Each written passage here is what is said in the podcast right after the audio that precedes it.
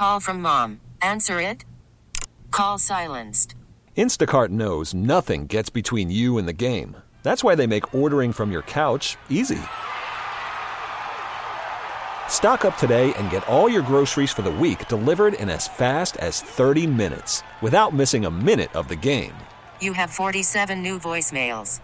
Download the app to get free delivery on your first three orders while supplies last. Minimum $10 per order. Additional terms apply. The Parkins and Spiegel Show. Like Afternoons on the score.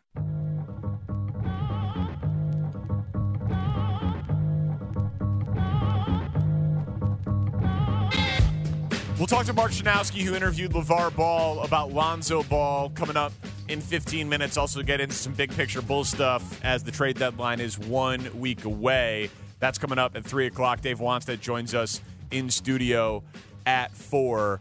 But Luke Getsy was also asked today at the Senior Bowl. He's the Bears offensive coordinator. He's the head coach of the American team. All the GMs and coaches and teams are down there. So, yeah, it's good for Getsy to get a look at some of these prospects, but these aren't the guys that are going to be picked at the top of the first round. These are, you know, mid, late round uh, prospects for the most part, but still could be useful for the Bears in the draft, but certainly useful for Luke Getsy as a head coaching candidate. He's asked uh, today about those prospects for himself. You've seen young coaches. I mean, there's coaches younger than you that Yeah. are head coaches. I mean, so Yeah. I mean, does it feel like that's close, like that's within reach? I hope so. I mean, it, it, it always depends on what you do, right? You got to have success, and then somebody's got to want you. And so, in the, in the relationship between yourself, the owner, and the general manager, like that's got to be all right. The fit's got to all be right. And so, you just got to be prepared for the opportunity. I'm going to be myself. That's what I do, and um, I love I love leading these men, and so I love doing that in Chicago. I love leading that group. I, I take that job as if I am the head coach of the offense, and I take it that way. I work every day like that, and so it's what I really love to do. Hmm, Yeah. All right. So that that's good to know. That's nice and clear. Aspirations very solid. You assumed they were, um, but Well, but, he interviewed last year. Yeah. He interviewed for a Broncos job. So, yeah, I, I didn't need to hear him say it to know that he wants to be uh, a head coach one day, but he thinks it's going to be soon. He did not interview this cycle.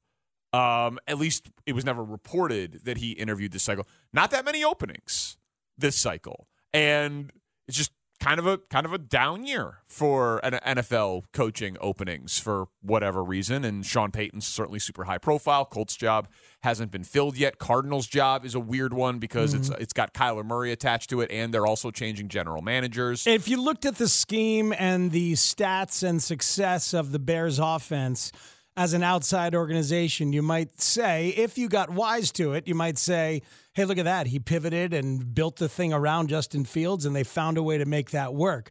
But you don't have enough there to say, and he also knows how to helm a great passing offense. You don't you don't know that for sure yet. You can't feel that way about him in an NFL sense. If Fields has uh, uh, if if Fields elevates and there's a nice solid Bears year and there's what even just 3500 yards passing to go along with and some productive wide receivers could it'd be very easy to see head coaching interviews for Luke Getsy at the end of this next season. Easily. And again, he, he interviewed for the Broncos job before they gave it to uh, Nathaniel Hackett. And right now, there's 10 offensive coordinator jobs that had been open. They're not all open right now, but that this is more of an offensive coordinator cycle for whatever reason than a head coaching cycle. But it speaks to the Bears are doing it a different way, mm-hmm. man. And I just. What happened in Buffalo this year is interesting because Josh Allen was very, very, very good. He was a little less efficient, but he was also hurt. And there were some bad stretches of ball security and turnover play. But he was still awesome. But he had Brian Daboll for four years.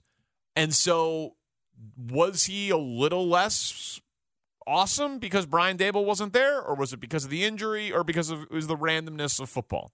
I don't know. I think it's probably pretty safe to say that Josh Allen is established as a top tier quarterback in the NFL. Ken Dorsey, as the former quarterback coach who was there for what, at least two years with Daboll? Yeah. and then stepped up to offensive coordinator. Yeah. So Um, so what will happen now if like if Getsy gets the job next year, presumably if Fields takes a leap next year, someone under him, Andrew Janocko, whomever, will be promoted and then the offensive system will have some continuity, but it'll be a different voice.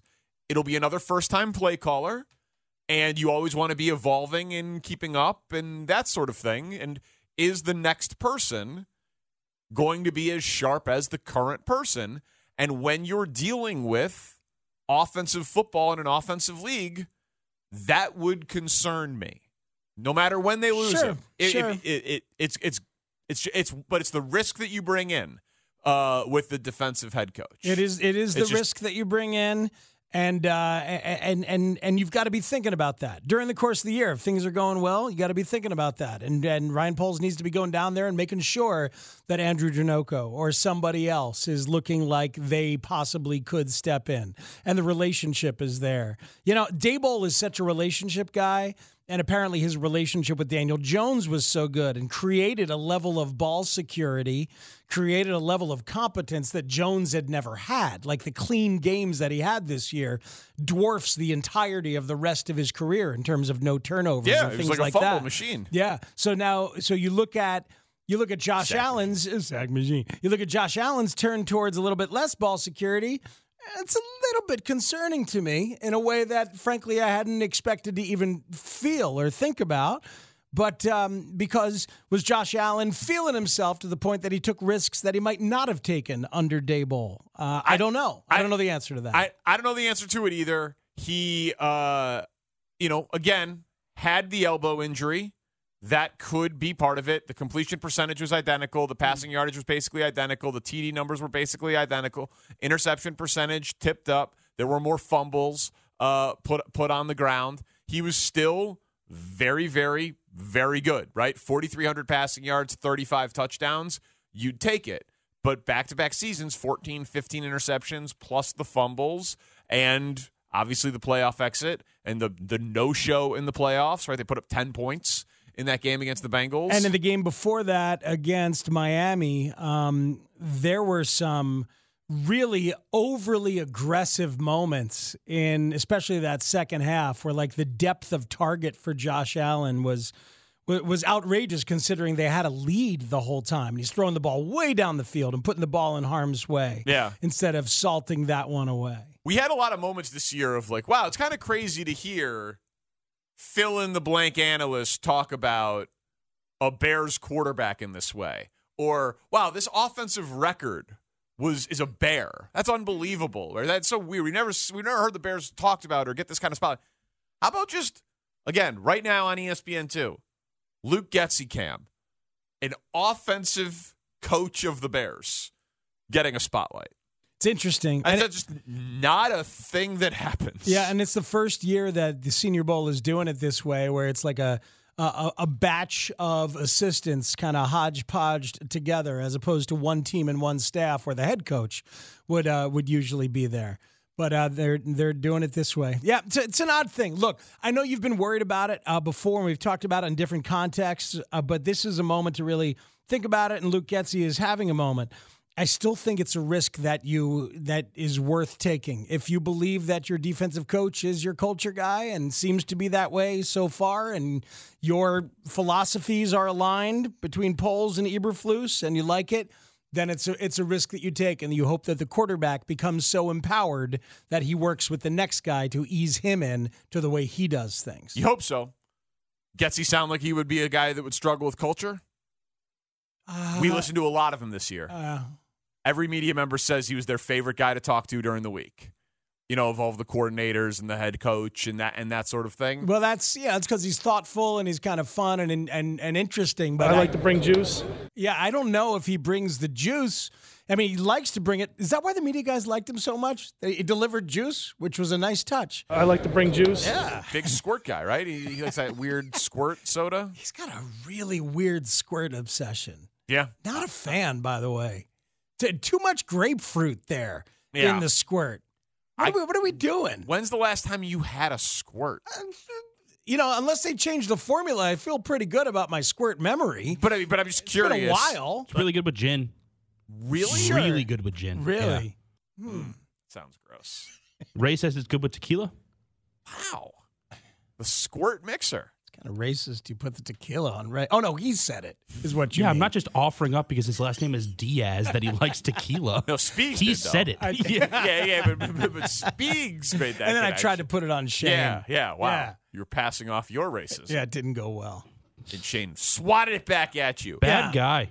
Mark Schanowski. Yes, you are. I'm glad you can own that. Big, No. Big, he swatted it back at you. Well, I don't know what's going on here. Just be happy around these parts. Mark Schanowski has who do they trade? What's going on with Lonzo?